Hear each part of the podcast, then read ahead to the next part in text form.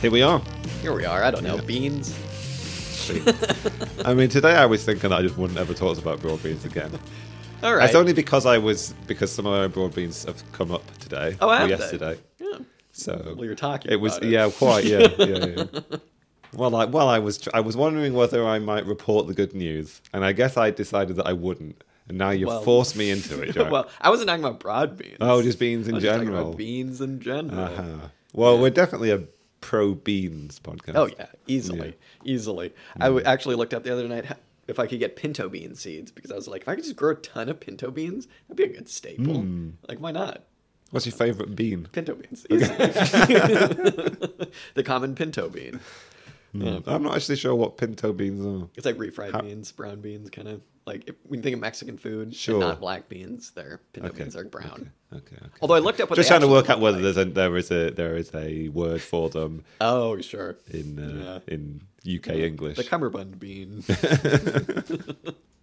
um, all right, well, we're back. The COP26 talks were a success. Um, it's all over. solved. Climate change Yeah. solved. I saw it today. BBC front page was like Boris Johnson tells COP26 to stop, like you know, sitting on their hands, and I was just like, ah, ideology at work. Here The are. headlines on articles that I haven't read that I've seen are mostly like, um, the pledge that have come out, that's come out of COP is that everybody has pledged that they will come up with com- like comprehensive ways to cut their emissions next year.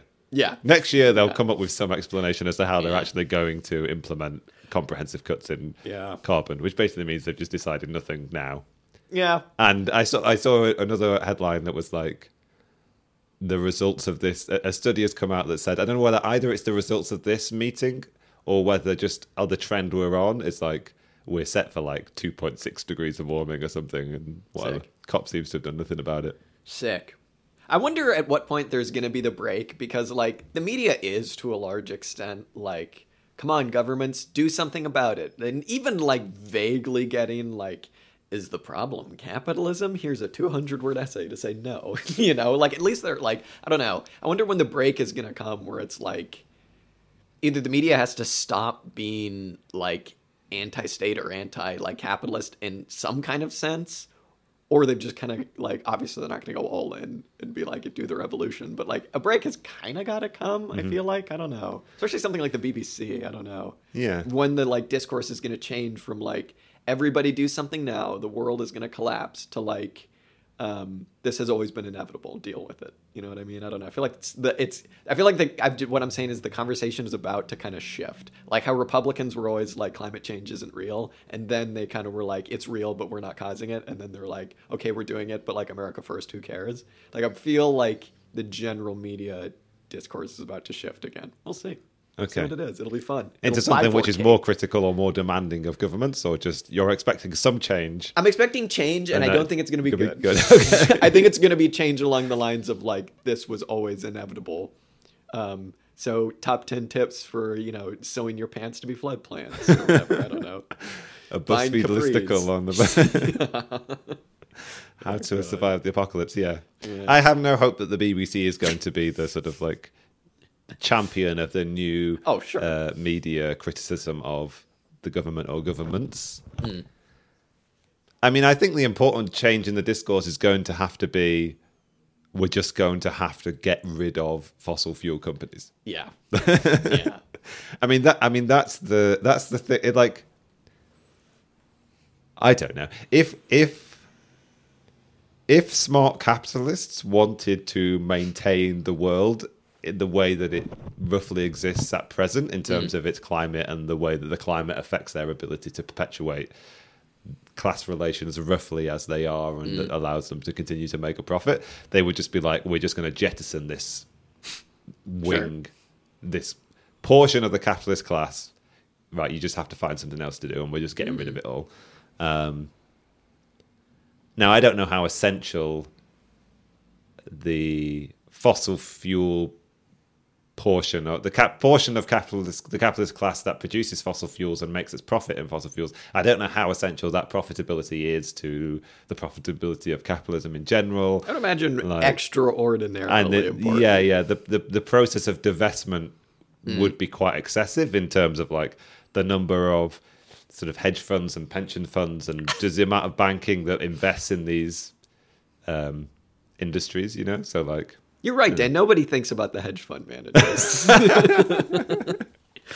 I don't know. I wonder to what extent the ruling class is even sentient. You know what I mean? Yeah. This is a much bigger conversation, but not like not like in a like a zing way, but like is would it be possible for the ruling class to make a conscious decision like that? I don't know. sure, yeah, okay, You know. yeah, yeah, yeah, yeah, Yeah, I'd have, I'd wonder. yeah. Yeah, I don't know. I guess we'll see.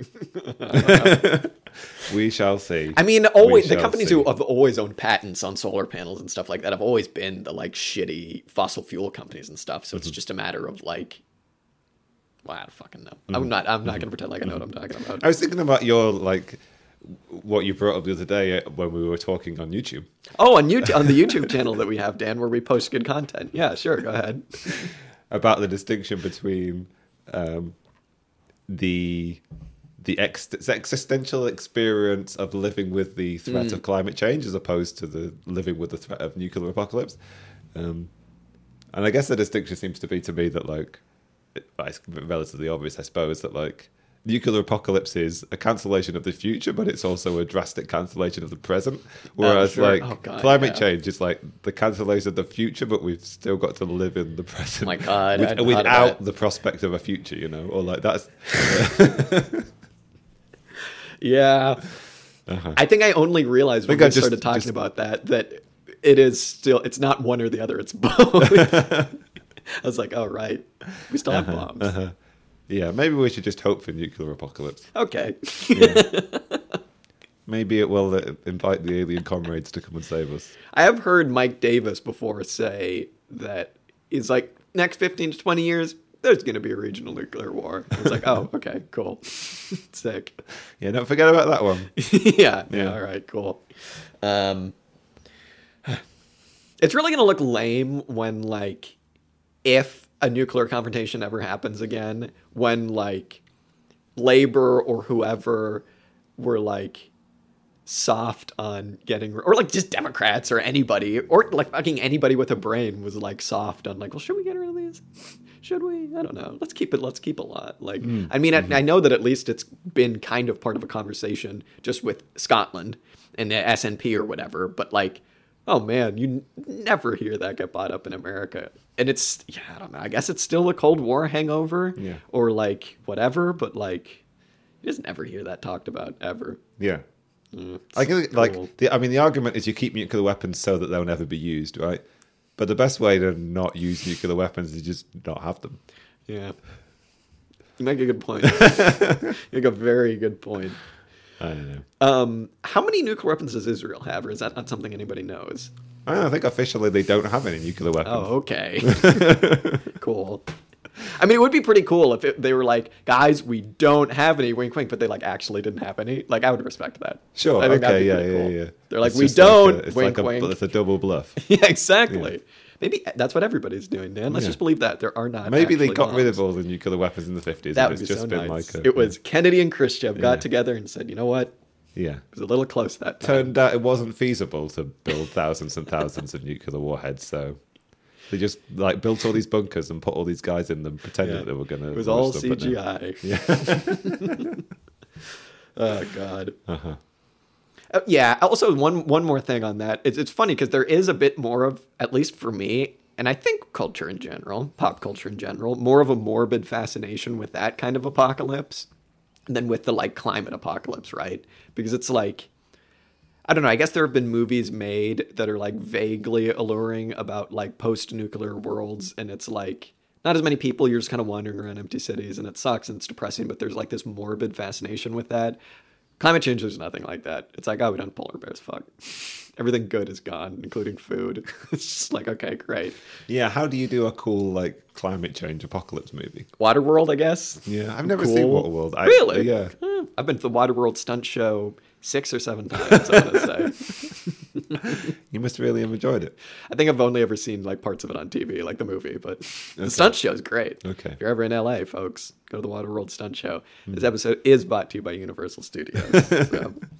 um, well, Dan, shall we get into it? Let's get into because it. Because I think a very good transition into what we read today. Which do you have it in front of you? Because I don't. It's called "The Rise and Future Demise of World of the World Capitalist System: Confe- Concepts for a Comparative Analysis" by Immanuel Wallerstein. Excellent. I f- side note, I sent this to a friend of mine, and when he downloaded it, for some reason it downloaded straight to like a shared work drive, and he like didn't notice it for a second and was like, "That'd be pretty bad if like my boss went on and just saw like." You know, the rise and demise of capitalism.pdf. Like, this? I think the PDF very fortunately has a very obscure title, which is just Oh, a yeah. series of numbers and letters, and stuff. yeah. suitable for downloading at work. Yeah. Well, also, let's just say, because I kind of relied on this pretty heavily as well, you sent me an essay titled The Critique of the World Systems Theory, Class Relations or Division of Labor, question mark, by Albert Bergesen, uh, U of A. Go Devils or whatever, I don't know. Um, and I, so I guess we can say that we read both of those in tandem, but it was mainly uh, to look at world systems theory um, and this kind of like methodological framework that Wallerstein, I guess, created um, and is working with in kind of like a Marxist bent. I think that's fair to say. I think so. Yeah. I mean, I I went looking for something to read about this topic because I, well, I was I guess I was introduced to the idea that Immanuel Wallerstein represented a school of thought that we could roughly counterpose to our Brennerian orthodoxy that we've adopted as our um, our podcast's preferred uh, framework for historical analysis. which has been very i think for marxists has kind of just become i guess it's just because of the verso books but it's kind of become like the wood like uh, the Meiksins wood Yeah. framework of which she basically is just like hey brenner huh? Yeah. yeah, the Brenner Woods Meiksins theory for the transition Yeah. from feudalism to capitalism. um, although, in a lot of ways, in all the ways that matter, I suppose, this essay is not really about uh, a justification from Wallerstein of his particular description about how the transition from feudalism to capitalism actually came about, although it's very heavily um, involved in the argument that he's making, but more so the description that he's making is one of the um, the f- developing a framework for understanding the development of the capitalist world system once it came into existence. Um, although I think when we get into it, I- I'll want to, we'll both want to maybe recenter this question of when capitalism actually came about and how it came about um, in relation to, the, to this discussion. yeah yeah this essay just seemed to be more along the lines of putting forward this framework for kind of understanding everything. Like it seemed it was definitely like systems theory right? And he's dry he's intentionally drawing on uh, in the weeds history and sociology and anthropology and economics. And he even says at the beginning i think he's quoting lukács where he just basically says like he's talking about marxism and how that relates to like systems theory and world systems theory and stuff. And he basically says that like the great contribution right of marx to kind of this this frame of thought isn't isn't like uh privileging economics above everything else. It's the point of view of the totality and taking into account kind of like as much as you possibly can. They would just say everything into understanding the way that systems operate. And in this, his main research question seems to be like, how can we use that point of view to understand capitalism?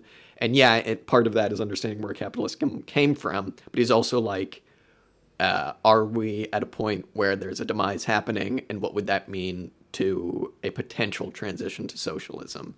Um, and I think he kind of just like, uh, at least to me, it seems like he just kind of like destroys a lot of bourgeois sociology, economics, et cetera, et cetera, history especially, by just being like, hey, the main problem with the way that almost all of us talk about this stuff is that what he would say is just like reifying the nation state, right? I think this was maybe the biggest thing that I got from it because he's basically just saying like whenever you read a history or anything that's relatively bourgeois or even like Marxist history sometimes that like people just tend to take the nation state as the sole unit of analysis and they go, you know, hey, uh, Spain was doing this at this point, and so hey, what does that mean for capitalism in Spain or whatever? Or if you're just trying to understand history, uh, you just look at like what England was doing at this time period, and you don't look at the actual relations that were going on in between different countries. Um, or even just like the system as a whole. So he's basically just saying, in order to counteract that, you have to have this like big brain,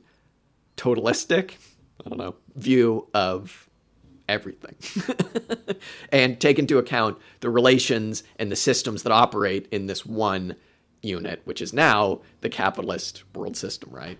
Yeah. Yeah. Yeah, he's basically saying that you can't understand how one tr- one country's capitalist economy works or how one country relates to the mode of production that we call capitalism until you look at its various relationships with various other states, um, how its trade functions, um, how the resources of periphery states are exploited to um,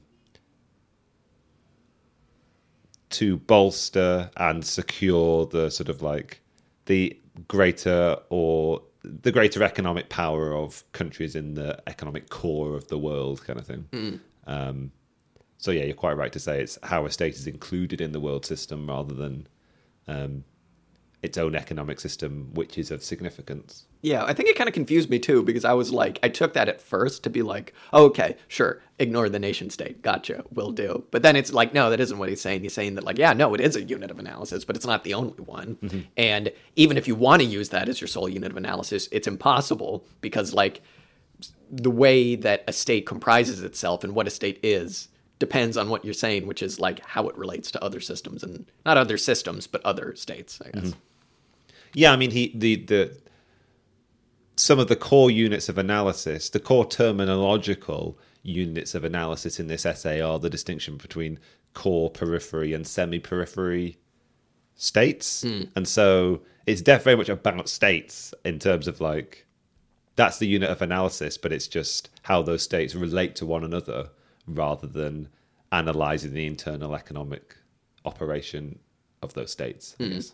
Yeah, and I guess maybe we can just get into kind of what you were saying about like why why you wanted to read this about origins of capitalism and stuff like that because I think a really good point that is if not made here directly implied that is like he, he he'll admit that like okay one of the main reasons that non-marxists have a problem with the marxist theory of history as being like capitalism wage labor is because you can go to like any point in history and find like some schmuck that paid another schmuck to do something he didn't want to do and you could call that wage labor right? But again he's saying that like this is the main one of the basically the main economic law of capitalism now in its like totality and that that's one of the main like distinctions of capitalism and i guess that that really informs kind of obviously this is a bit of a truism but like how he understands capitalism to have developed um, and it is interesting counterposing that to brenner and wood um, but i guess i guess we can kind of get into it just to say to start us off i guess whereas Brenner and Wood had this like very specific, right, like idea of when and where capitalism happened. He's saying, what does he call it, the long century, and it's something like, oh god, 1450 to like 1640 or something like that. Yeah, or even yeah, yeah, fourteen sixty to seventeen forty or something. Sixteen forty. It's a long like yeah, it's a yeah, hundred and fifty year period basically, Hmm. um, including the entire sixteenth century. And, Hmm. um, yeah, I mean, the I guess the main critique that is made of the Brenner Wood thesis from proponents of a world systems theory analysis is to look at Brenner's emphasis on the development of the class relations internal to England as like hmm. here is what what well one here is the the origin point of capitalism something that happens but in internal to the class relations inside of feudal England that develop new social relations that create new economic laws that are what we now recognize as being the the economic basis of capitalism. Um, but that cre- that critique, which for my um, for my limited and very lay understanding, seems a little harsh. Is sort of to say, well, Brenner isn't particularly interested from that uh, starting point with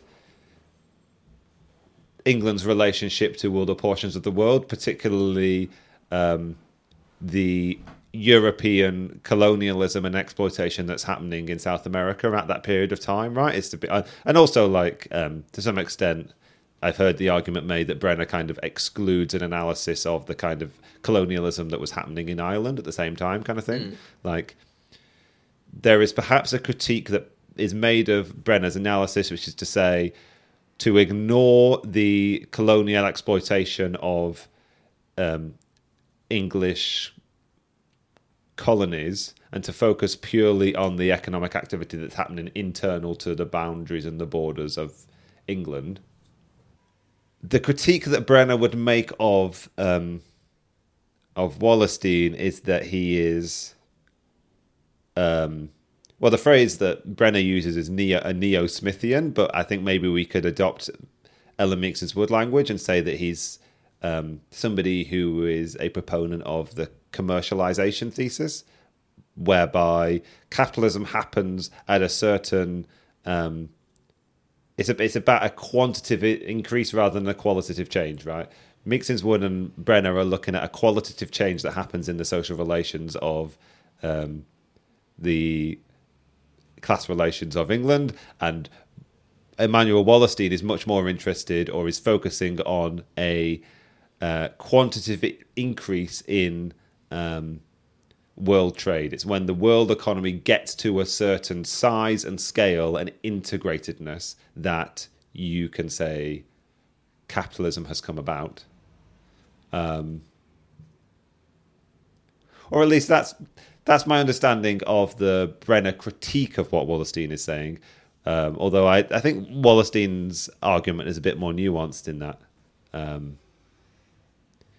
and that he is definitely like at least trying to demarcate his world system, his description of the capitalist world system from systems that have come before it. He's not saying that there's a uh, continuity between the two. He is saying that there is a st- distinction, I suppose.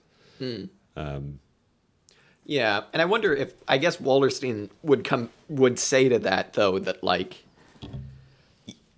Brenner and then would would be would have this view of like history that privileges certain things above others unnecessarily and for him that would be like class relations and class struggle which isn't to say that he doesn't have an understanding of those things and they do they do fall into his line of thought but it seems like he's trying to have this I, I keep saying this but i don't know if this is a word totalistic like view of everything, including class relations and including exchange relations, which is this kind of like quantitative increase.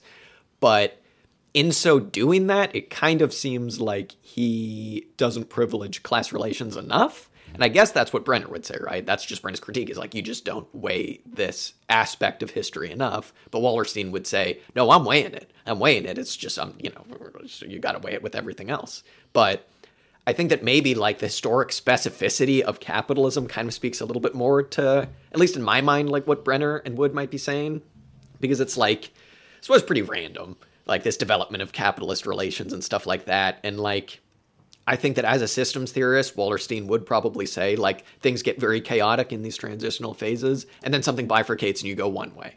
Um, and so I mean like that's kind of what leads me to kind of be more on the side of like Brenner and Wood and just kind of think like, well, okay, like it was just this kind of random development of like class, these specific class relations in England that led to this like global domination of things. But at the same time, you do want to be like, we got to look at everything, I guess. And like, perhaps uh, you need a pinch of what Wallerstein is saying to have an understanding of the way that the actual world system of capitalism uh, eventually developed and operates now. Um, because I don't think that necessarily what Brenner and Wood were saying explains everything, and certainly doesn't explain the way that like the core is able to exploit the periphery, right? I guess I don't fucking know. Read it yourself, you fucks.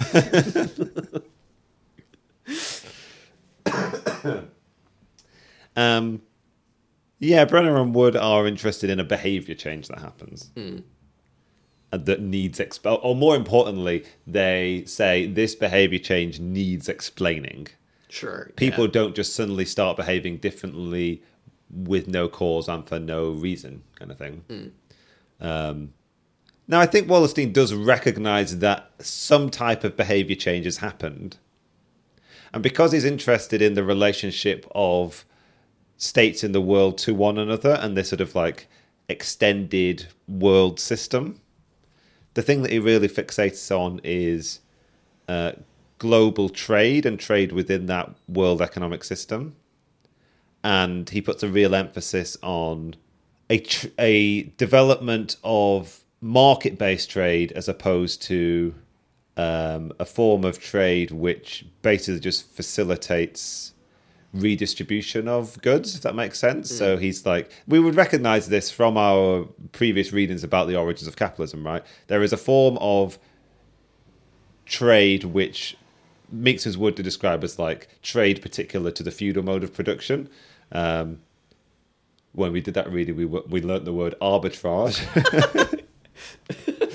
um, to mean the process of uh, buying a good cheaply in one market and selling it more expensively in another market, which implies that there are two economic markets and where you're making the profit is moving from one market to another. And um, Immanuel Wallerstein does recognize that a change happens when capitalism develops, whereas where there is now only one market, and so there's no possibility for that kind of trade to take place. Um, and so there is this renewed emphasis in capitalism to um, extracting profits in internal to the productive process itself, right? You make your profits by producing more cheaply, um, which he does recognize as a specific um, a specific change that happens and a specific distinction between the two quote unquote modes of production. I put it quote unquote because he doesn't use the phrase modes of production really. Um, he just uses the phrase world systems. And but I think the thing that he um, he willingly and knowingly ignores is um, the idea of um, the relationship between classes as being determinative of what, uh, or, or being determinative of how we define capitalism. Um, he quotes various uh, Marxist historians. Um, chief amongst whom is Maurice Dobbs, who we came across, or Dobb, who we came across when we were reading Ellen Meiksins Wood many, many, many episodes ago. um, and he quotes these Marxist historians to be saying that what is determinative of the capitalist mode of production is actually the relationship, a relationship between the exploited and the exploiting class internal to um, countries that are operating under the capitalist mode of production have capitalist social relations, which is one of the relationship between a free laborer who is compensated for his work in the form of a wage. Uh, and we've come across this idea of that being determinative of capitalism in the past. When we've read Ellen Meiksins Wood, when she's talking about uh, capitalism being determined by exploitation that happens internal to the economic sphere as opposed to external to it, extra economic exploitation. Um, but he very quickly sidesteps that argument, basically. But he almost says that, like, okay, these historical, these uh, Marxist historians um, can lay great claim to be being very faithful to the word of Marx, but not faithful to his intent. He's almost saying that, like, he and his co-thinkers have a much better understanding of Marx's intentions, if not what actually Marx wrote, kind of thing. Mm. Um, so he sort of seeks to sideline that portion of the analysis of the capitalist mode of production and focus very heavily on um, global trade and a particular type of global trade as being determinative of what makes capitalism capitalism, I suppose. Yeah. Yeah, no, absolutely. I wonder if we should step back just for a second and kind of talk about his mini systems and his like world empires and his world economies. Um, because he basically says that like, how does he define a a a system as just having like a division of labor? I believe he says we take the defining characteristic of a social system to be within it a division of labor uh, such that the various sectors or areas within it are dependent on upon economic exchange with others for the smooth and continuous provisioning of the needs of the area.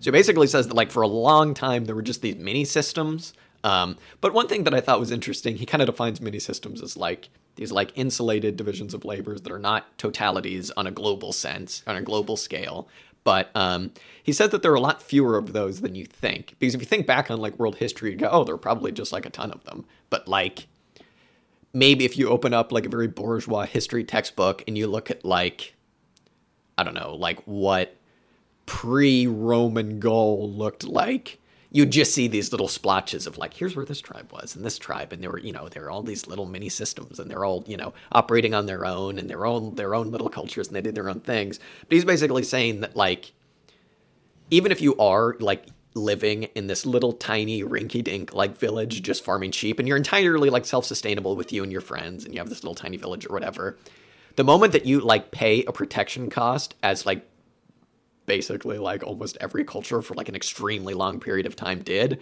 to like an empire or like a warlord or somebody very far away, you cease to be like self sufficient on your own and you're part of this like mini system, which is much larger and like even though you're self sufficient on your own, this act of exchange, you kind of have to view it from the other end because it makes this like it makes another mini system. So he's saying that like even though there might have been like a billion different villages or whatever, um, and you might want to look at like these different cultural barriers as being like determinative of a trillion different. Uh, I'm being very hyperbolic, but like a trillion different uh, systems on its own. He's basically saying that that's not true.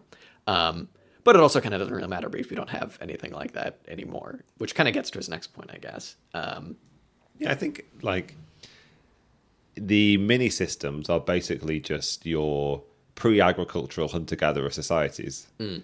They're the only um, forms of social life that human beings have existed in, which were entirely um, economically and culturally enclosed, kind of thing. They have one culture and one economic system, and there's no relationship with uh, other groups that facilitates the meeting of their needs, I suppose. Mm. Um, I suppose I wonder whether that's actually true. I, I, mean, I guess there must have been some, but also I would imagine there was some amount of relationship between groups such that. Yeah, it seems very strict. I mean, yeah, or also just like I mean, irregular connection. Yeah, yeah, groups, yeah, yeah, yeah, You know, but anyway, but yeah, yeah, yeah, yeah. But that that is the distinction that he's making. And then as soon as you have any amount of uh, contact, economic activity, uh, you enter into a world system. Hmm. Or in the specific case in which he's talking, about, he does have the distinction, doesn't he, between world system and world empires, right? Yeah. The difference being that an empire has one political system and a world economy, as opposed to world empire, has like multiple political systems. It's multiple political units in relationship to one another, as opposed to uh, one dominant polity, I suppose. Mm. Um, and I guess this gets us to his sort of general theory of the various like his periodization of history, I guess. So like if a social system is his equivalent of a mode of production, then it's kind of like the majority of the social systems of history. If they haven't been mini systems, then they've been predominantly world empires. And what's kind of unique about capitalism is that it's a world economy rather than a world empire. Um, and it's only in that sort of world economy model that you get the possibility for the kind of like uh, market trade, market based exchange that we were talking about earlier on. Mm. Um, yeah, he brings up something about luxury as well too, in terms of luxury trade, which I thought was interesting. And like, while there might have been long distance trade in a lot of these like world empires, or even like I suppose an example would be like Well, I don't know. I'm a little confused on this because when what we talked about in Ellen Meiksins Wood, what you brought up earlier about the like arbitrage of the grain being bought from, where is it like somewhere in Scandinavia or whatever, or the Baltic states or whatever, to, was it the Netherlands? Yeah. Yeah, I think that uh, my vague recollection is that there was this relationship of trade between the Dutch Republic and Yeah. um, the Baltic states, which was a uh, a form of trade predicated on, arbit- on arbitrage, but it was a trade in staple food goods. Yeah. Well, and he makes this distinction, right, about like a division of labor is a system that kind of like provides for itself, right? In that everybody's working towards like sustaining everybody else and everybody's able to do that. If you have that like self contained, that is a division of labor. And so then that gets into the question of like, well, how does trade play into that? And he's basically saying, right, that like you can have long distance crazy trade, but still have this division of labor that's like insulated from those other systems, I guess, those other systems of division of labor. But then that seems like it just gets into semantics about like what defines luxury goods. And I guess you could easily say, right, that it's like things that are necessary to the reproduction of that division of labor. As soon as you like import all of your grain from one place, then you're not really like that isn't a self-contained division of labor anymore.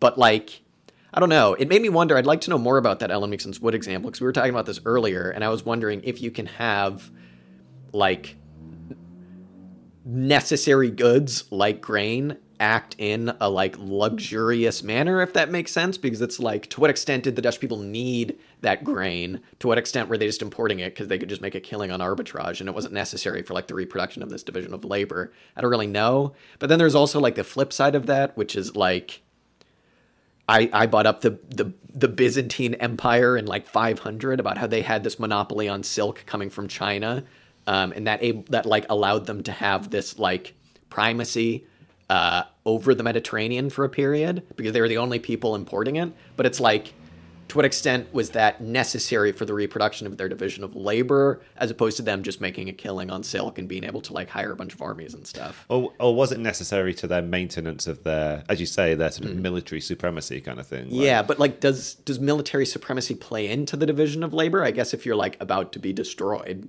I suppose. Sure. don't I, mean, know. well, well, he, he he he he describes world empires as being quite unstable in that there has to be this amount of like investment in enforcement of the rule of one sure. political system, I suppose, which might have some bearing on that. Yeah, yeah, I suppose so. I think it's just more a question of like this kind of gray area between luxury goods, where a luxury good can act as a necessary good, and a necessary good can act like a luxury mm-hmm. good. I guess, which I don't really understand. Yeah, when we were talking about this beforehand, I was wondering whether the distinction might be we might be misreading him, or there might be a very charitable reading that you could give, where you read luxury trade as being trade that's not it's the trade itself which is a luxury and not a necessity, hmm. rather than the item. the good Yeah. itself being in some way luxurious kind of thing.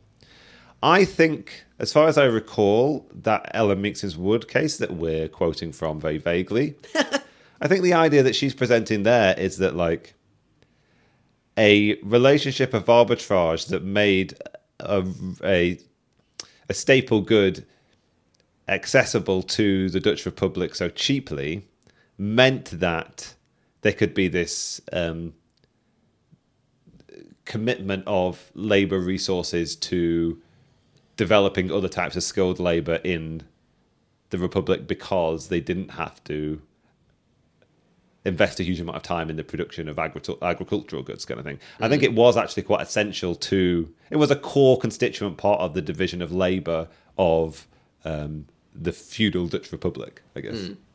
Um, so I think in that case, it kind of speaks against Wallerstein's argument in that, like, there was a kind of feudal trade that wasn't capitalist market trade, but that actually was essential to the division of labor of that. Um, yeah, that yeah. I guess I'm just reading economy. into it too much of like a sustenance question. yeah, Like maybe. these people didn't need it to like survive. Yeah. You know what I mean? But it was Yeah. necessary for like their division of labor, I wonder. Yeah, I like your your description of this as there been a lot of semantic differences. I I was reading this and being a bit like he's working very hard to keep his system very clean and sort of like to have to have no um yeah no sort of slippage. He wants to say very definite things and not have there be any other sort of grey area examples. If that makes sense. Yeah. because uh, there's a there's a period in this where he talks about there being multiple world systems existing in the world at, at once, and if it is necessary for him and his system to keep those world systems separate, then for logical consistency's sake, he has to say this thing about trade happening in luxury goods but not in necessities to mean that these different these different world systems can keep their own divisions of labor and not be necess- necessary on um, trade with other world systems, kind of thing. Yeah. Uh, so, I, in some ways, I was reading it as a kind of like um, slightly semantic game playing to keep their a Yeah. degree of logical consistency in place, kind of thing. Well, there is quite a bit of that in the bit where he outs himself as a Maoist. um, he gets into this debate that Mao was having about like, was is China a socialist state, uh, uh, et cetera, et cetera. Um, and basically, the person he was debating with, whose name I could easily pull up, but I hope Dan has written down, Li- Liu Shaoqi, I think. Um, the debate was basically, as far as I can tell, uh, the latter fellow was saying China socialist state, duh, and Mao was saying no, it's uh, you fool. It, you have to understand this is a socialist process. And he's like, are things going to get messy again? He's like, things are definitely going to get messy again because we haven't reached like, you know, I guess the end of this process. Although I don't even know if he would necessarily say that like there's an end to this process, but regardless, we're in the process right now. And that raised like a lot of questions. I was kind of hoping he would go more down the route when he was talking about this of like what you were just saying of like multiple world systems uh, taking place at the same time and coexisting and what that means. Because what I kind of took from this, and I don't necessarily know if this is what he meant, but that like doesn't matter whether China is socialist or not. It operated in this capitalist world system, so like whatever. It's kind of like I guess what he was saying. Um, and I- don't know what the implications are for that in terms of like getting to socialism, but I'd imagine there are a lot. Well, I mean, at the very end, he does set the sights of a transition to socialism to be defined by the development of one socialist world government, kind of thing. Um, so, uh, yeah, leave the plausibility of that for now. Interesting. Um, yeah, I mean, he's very much on the side of Mao, isn't he? That like um, this is a a process. Basically, basically, the reason why he sides with Mao over this other fellow um, is that he doesn't believe that multiple systems can go can coexist in one um, division of labor. He's like the the the world economy is predicated on one division of labor as he reads it in the 20th century. Um, or even in the period of the transition between feudalism and capitalism, he seems to be making the argument that like you can't have it, it's not. He criticizes some Marxists for saying, well, the political economy of countries in South America was feudal, whilst the the Oh, sure. the countries that they were trading with or being exploited by in Western Europe were capitalist, right? He's saying that like if they're involved in one um, division of labor, if they were involved in one world system and world economy, then that world's economy is capitalist, and you can't have there be two world systems in operation at the same time. Yeah, I just just not not to interrupt, but I really thought that was interesting, and I haven't come down any any way on that because there is a huge question, right? Of like, if the class relations in these peripheral countries are different to like what we imagine capitalist wants to be, mm-hmm. what does that mean for the global domination of capital? And I think that he does a pretty good job of at least having an answer of, well, here's what that means. It's still capitalism, but you have to understand the like the dynamics of how these states interact with each other to basically like even come close to having a correct analysis of what capitalism even means. I I think I really appreciated that. I think I still don't really understand it, but I do really appreciate the like. I guess it's more of the totality, right? And it's more of like,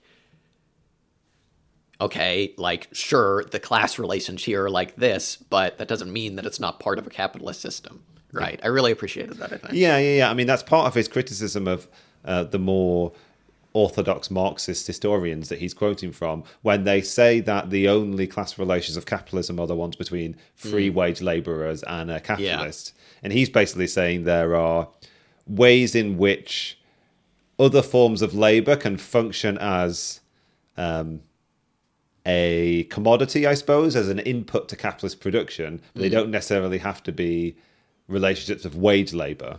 And he very frustratingly then references another text of his, which we didn't have access to at the time. So Just by saying, I've done this elsewhere. yes, well, it's like, oh, okay. which is fair play. I mean, yeah. Um, but it is tantalizing and frustrating at the same time.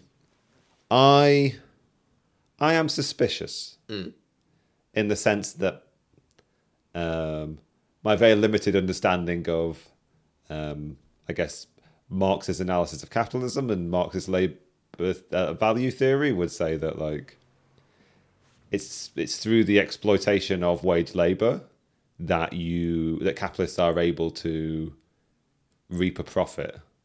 And so I'm suspicious of these other modes of employment. I mean, it's funny because he talks about slavery, but he also talks about that slavery being recompensed, um, as if there is some amount of payment that is given. Again, it feels to me like he's sort of twisting and squirming very hard to sort of make these other forms of um, labor fit into his definition of what a capitalist world economy looks like. Well, that said, like, um, slavery did function as a very significant input to capitalism, particularly in the United States proper.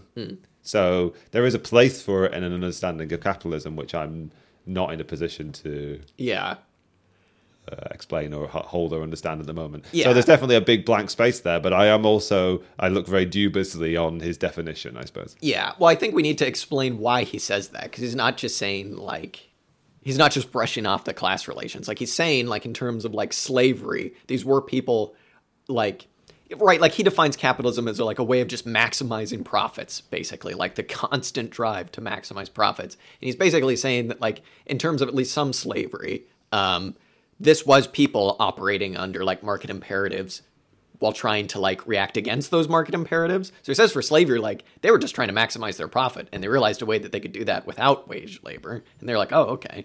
And I guess for him, he wouldn't necessarily write that off as okay. Now we're, it's not capitalist for a little while. Okay, then now it's going to be capitalist for a little while. But I think I'm definitely in the same boat as you. But like, yeah, I don't know if I have the uh, the understanding to really come down on it one way or the other. But I think it is good to say that he does have an explanation for why that is, and he does call it capitalist. And it's at least one way you could silence the chuds, if you will, when they say that, like, well, if that's just your definition of capitalism, then what you're saying capitalism wasn't slavery, and it's like, well, I'd like to say that, but you know, yeah, yeah, he does he does do something, right? Is uh-huh. basically all I'm saying. He's not just basically out here trying to like pat himself on the back, I guess. Yeah, Like he yeah, wants yeah. to explain like this all does feel a little bit like he's trying to like he does have a story and everything fits very nicely into the story right up into the present day. Boom. And then he's Mm-hmm. Yeah, like the future, fuck, I don't know.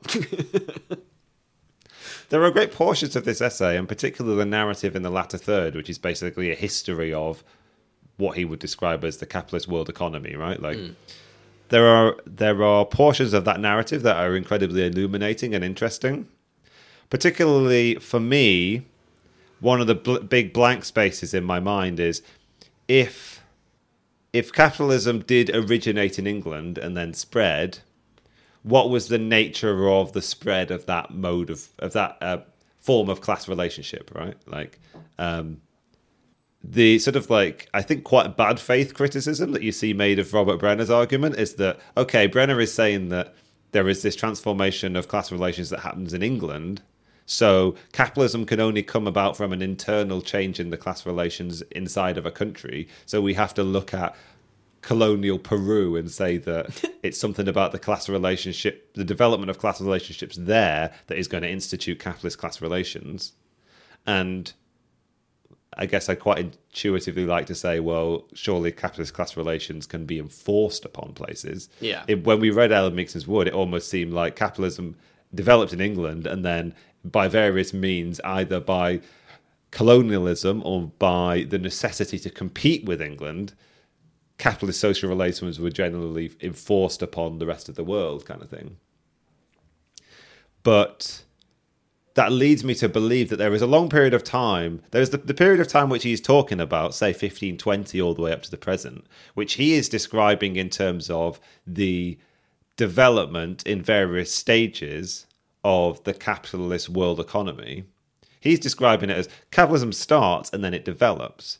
Whereas I'd much rather read his history of this period of time as a kind of here is the period of time where capitalist social relations were winning out over feudal ones, almost as if they were in existence at the same time, which is what he very vehemently wants to oppose because he doesn't want to see two systems as existing at the same time.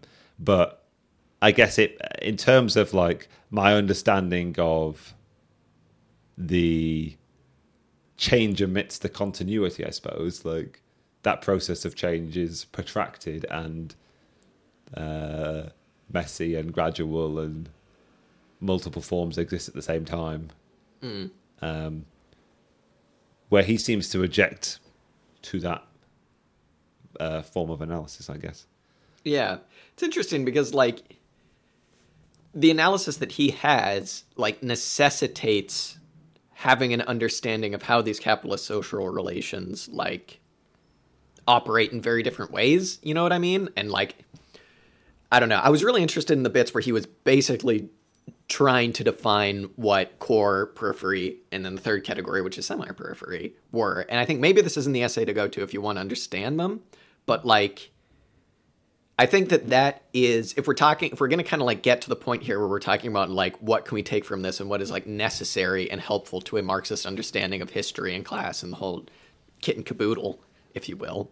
Um, I think that quite a lot of thinking does need to be done about the way that those relations do operate, because I don't think it is as simple as just like, well, the class relations here are the same as the class relations there, because they clearly aren't, right? Um, at least in some cases. And I mean, like, I don't have the knowledge to say exactly where those are and what they would be, but like, I think that this kind of like world systems approach is necessary because I, if you had a like vulgarized understanding of Marxism and you wanted to just be like, well, these social relations are the same everywhere, dude, like whatever, that you're kind of falling into the same trap as like the bourgeois historians or sociologists or whatever, as using this sole unit of analysis to try and account for totality in a way that I don't think necessarily works. But I think that it is extremely important to do what Brenner and all of his uh, following have done, which is give weight to class relations because that seems to be the engine of history almost, which is odd. um, yeah, I don't know. Yeah, I think you're quite right to move us on to that sort of like conceptual division mm. or demarcation of different types of states. It is the portion of this which is most intriguing as just something to incorporate into one's understanding of um, the economic relationships between states. Um, I mean, I guess in a sort of like to offer a very brief rundown, it's relatively self-explanatory. But like you've got your core states, which are um, the economically dominant ones. They have the military power, but they also have incredibly strong state. Um, they, they have a, a, a, extensive development of a strong centralized state. And you have the core country, the periphery countries where capital the capitalists are sort of free to operate in kind of whatever way they want to be as exploitative or extractive as they want to.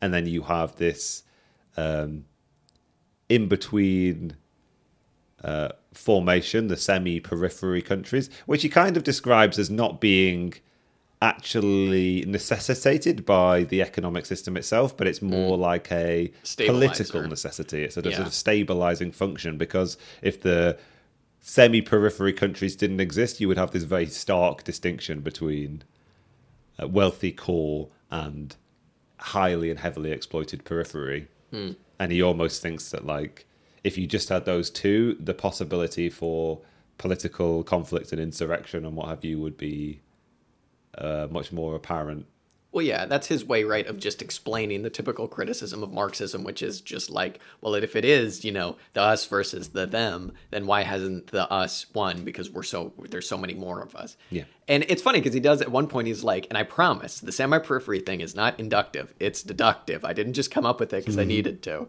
And I don't know.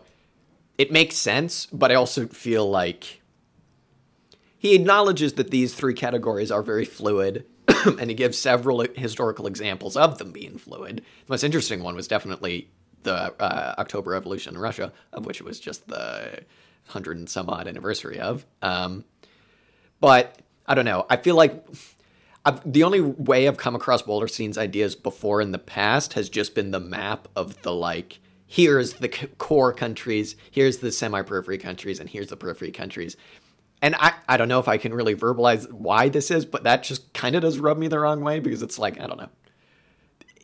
I don't know, three categories. It seems like the point that he's trying to make is very well taken. And I think like any fool could see that there are core countries and there are periphery countries, but like it almost seems like in demarcating the countries like this, it goes against what he's trying to do, which is to have this very totalistic, like fluid conception of history as a process.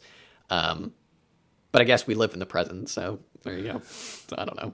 I guess he's right. Fuck. Yeah, it, it, it's it's it's um, it's strange for a theory that's predicated on uh, determining or demonstrating a totality to have so many different Yeah. subcategories and Yeah. demarcations, and ones which are very strict and don't have a lot of scope for grey area. And you're right to say there's a lot of scope for transition between, particularly for countries to transition between core, periphery, and semi-periphery. Um, and he makes quite a, quite a lot of his historical analysis is all about different countries adopting the role of uh, core status or multiple countries vying for the position of core status and then this relationship between the semi periphery and the periphery and the the movement between the two say um, and the tactics and strategies that are used by different countries to try and advance their position in the world standing i suppose Yeah. um, the other thing that I feel like it overlooks sometimes, somewhat, is like the relationship of the class struggle internal to any of these countries. Yeah, 100%, Like it's just like yeah. this country uh, functions as a kind of like vassal state to to supply inputs to the capitalist mode of production as it functions in the core countries. Like, what about the relationship between the proletarians and the bourgeoisies Yeah. in these various countries, of which those class relationships still exist? You know. Yeah. Um, Yeah. Yeah, no, I, I completely agree. Um, I think maybe to wrap us up, unless you had anything else you wanted to say on that, I don't think so. No. I think this is so fucking typical. While I was reading this, I was like, he's going to only spend the last page talking about the transition to socialism. I was like, Yeah, I yeah, guarantee it. And then it's like, okay, he spends the last like two or three pages talking about the demise of the capitalist. He spends like three paragraphs saying why making predictions about predictions about the future is bad, and he's like, "So I'm not going to bother." Here's my like Yeah, back of a postcard, kind of Yeah, like back of a typical. stamp. you know. Um, but anyway, I mean, I don't know. I I get frustrated with this stuff for the same reason that I get frustrated with the like strategy of patience stuff, because it's like systems theory as as it exists is basically like while things are humming along, things are fine, and the system is going to do what the system is going to do, and you know. Uh, your actions might not have the biggest impact on that because the system's fine and it's stable and it's doing all right. But I mean, like, Wallerstein is implying that like things are getting to the point, or they already have gotten to the point where the system is no longer stable and something's going to bifurcate eventually. And he basically says that like, okay, you know, when systems start getting a bit chaotic and these contradictions, which he recognizes within capitalism, start to uh, be more, you know what I mean? Like, then your actions have a bigger uh, impact. And then what everybody does, what we do as a class, has a bigger impact, and we're able to change things. And I guess the thing, maybe it doesn't, it sits right, it doesn't sit right with me just because it's so freaky, is that it's like, who knows what's going to come next? It's like it would be great if it was socialism. These contradictions seems to point to the fact that it would need to be socialism, but like we don't really know. And I think that like maybe more than Wallerstein, the Brenner stuff worries me because it's like, wow, how random was that? Like in the Eduardo Galeano, we kind of came across the idea of like those stupid lazy Spaniards could have done capitalism, but they spent it all on their villas and their goddamn swimming pools or whatever. That is kind of not really what he was saying, but he's like, it didn't actually really become capitalism until all these people accumulated all this wealth, blah blah blah blah blah, with English, and they had these class relations, et cetera, et cetera. But it's like The thing that doesn't sit right with me is just that kind of randomness. And it's like, if we're supposed to have this point of view of history where it's like, which would be incorrect to have like feudalism, capitalism, socialism.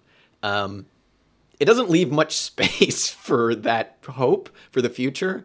Although I guess the system's theoretical approach of like, now that the system's in chaos, hey, go do what you're going to do because now is the time to make it count. But also like, wow, how random was that? This goddamn island. It, it could have been something else. Mm-hmm. It could have been an absolutist state. It could have been this. It could have been that. And it was this. And it's like, oh god, I don't know. I have a perhaps more pessimistic read of Oh, cool. this essay than I do of the Brenner thesis, I guess. Uh-huh. I mean, I, one of the things I wanted to wheel back to very quickly was what he says about the Soviet Union, right? And he Mm. basically makes the case that the capitalist class or the ruling class of the Soviet Union was incapable of uh, moving Russia. No, sorry, the capitalist class of uh, Tsarist Russia was incapable of moving it out of its semi-periphery status and moving it toward a core position. And he basically makes the case that the the Bolshevik takeover of power basically just served to move the Soviet Union or Russia toward strengthening its semi-periphery status and moving it toward being a core status kind of thing, which is a little. I, I mean, I don't want to celebrate the developments that happened in the 20th century in the Soviet Union as being very definitely a movement towards socialism. That's not what I'm saying at all. But at the same time, it's very depressing to think all of its all that it served Yeah. to do was to in ensconce or um, ensure the Soviet Union or Russia's position in the world capitalist economy and did nothing to break it out of that capitalist economy. Well, to be fair to his reading, though, he does say that it wasn't just to from semi-periphery to core. It was that they m- m- were slipping into We're at threat of slipping back into yeah. being a periphery country. Yeah, yeah, yeah. yeah. Um, but it, to me, it sort of feels like without a understanding of change coming about because of conflict between classes, it's difficult to. I didn't get a picture from this at all of how a kind of like transition to the socialist world government Yeah. is meant to come about at all. And if anything, it makes the capitalist world economy, the world system that is uh, capitalism, so totemic that it's almost impossible to break out of it. In his definition, I suppose. Um, Yeah. so, give me a bit of like uh, Brennerite ambiguity. Yeah. Ambiguity is always good. Ambiguity is always good. Um, yeah, I don't know. I really appreciated this, though, and I think we should try and come back to him in the future. Yeah. Um, I really, like I said, I think I really appreciate, as much as I kind of don't really like the designation of periphery, semi periphery, and core, I think it is necessary to understanding how periphery, how the periphery is actually taken advantage of. Um, and it might be a bit more complicated than just saying, like, uh, the same way as the ca- class relations do everywhere, right? Um, It's But def- yeah. definitely a piece of terminology I'd like to develop my understanding of and Mm. use. And I guess I encourage other people to perhaps Check familiarize themselves with that terminology. if for no other reason than it's better than just saying first, second, and third world. Yeah. So, all right. Yeah, Yeah, yeah, yeah. that's Yeah, rocked. the typology that I slip into all too easily and do realize Yeah. that it's um, not exactly um, PC, I suppose. PC police, huh? Um, all right. Well, we should actually read some Brenner. Now I'm sold. Yeah. Let's read some goddamn Brenner. um, and uh, yeah, this is good. I, I there was there's quite a bit in this that we didn't get to. I would suggest that people actually do read this because, like, I don't know. Even if it's not something that you're going to wind up agreeing with in its totality, um, it's it's good to kind of have a like marketplace of ideas. That's not what I mean, but like what I mean is like, you know, if you just have the like typical vulgar Marxist definition of like class relations determine everything, you're gonna run into issues like slavery. Wait, what? And it's good to read people who are like, hey, at least they have an explanation for why that is. So yeah, I'd definitely suggest reading it. Yeah. I'm also keen to sort of work on problematizing the kind of like traditional Marxist division of history into various strict modes of production. And so to get some other schemas, um, to get some other understandings of stages and transitions is certainly um, enlivening. Yeah. Yeah, definitely. Like one of the things I feel like a dog could tell you, like feudal to capitalism to socialism. What? Like I feel like anyone could tell you that, that like that doesn't necessarily uh, help your understanding of history. So um, yeah, it's very good. And I mean, just you know, he credits Marx with helping him come to this idea, but like the idea of studying everything in its totality, as opposed to just being like the class relations within Peru. But what about the class relations of the people that are like exploiting Peru, et cetera, et cetera? It's all good. It's all good stuff. Um, is he alive? I've no idea. I'm gonna guess no. Okay. But if he was, come on the show, Immanuel. Yeah. Um, all right. Well, fucking go watch our video that Dan talked about uh, on YouTube. It's great, and I cry. I don't actually cry, but I come close to having a breakdown. And uh, yeah, we're putting stuff on YouTube, so go check that out. It's good stuff. And uh, you're a human being, so I'm sure you can find the Auxiliary Statements YouTube channel. You don't need me to spell it out for you. Um, all right. You know what's weird is that on average, we don't get beyond like double digits, definitely not like triple digits for our views on YouTube. But for some reason, the Robert McNamara video is 1500. Yeah. it's like, what the fuck? The algorithm is like taking advantage of the dead. yeah, yeah, yeah, yeah. Or we, um, I, I just sort of suspected that we broke out of our wheelhouse. We we took somebody else's, the name of somebody Yeah. else's movie, and put Oh, it, yeah. Yeah, put like trailer in the hashtag. yeah, people are searching for that, and then you know. I don't mind. However, we duke the stats, however Yeah. we manipulate the algorithm. Yeah, yeah, exactly. Next week That's we'll the be game, talking- isn't it? That's the YouTube game. yeah, exactly. Next week we'll be talking about Britney Spears' uh, conservatorship or whatever, so, and the Marxist implications of that. Um, all right. Well, uh, this was great, and um, we will be back to do it again next week, which will be fun. Um, and eventually, we will be finishing fucking Mike, Mike Macnair Macnair. book. Yeah. So stick around for that, and uh, yeah, very good stuff. My name's been Jack. Thanks. My name's been Dan. Thanks for listening. Thank you, Jack, for putting up with me once again. Yes. Thank you, Dan. Uh, see you next time. It's old.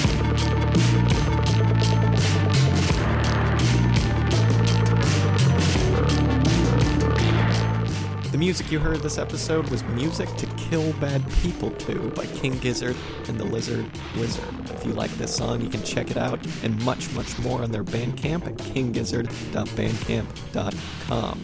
Be sure and follow us up on Instagram, Twitter, and Facebook. And if you like what you heard, be sure and tune in next week for some more commie discussion. Till next time.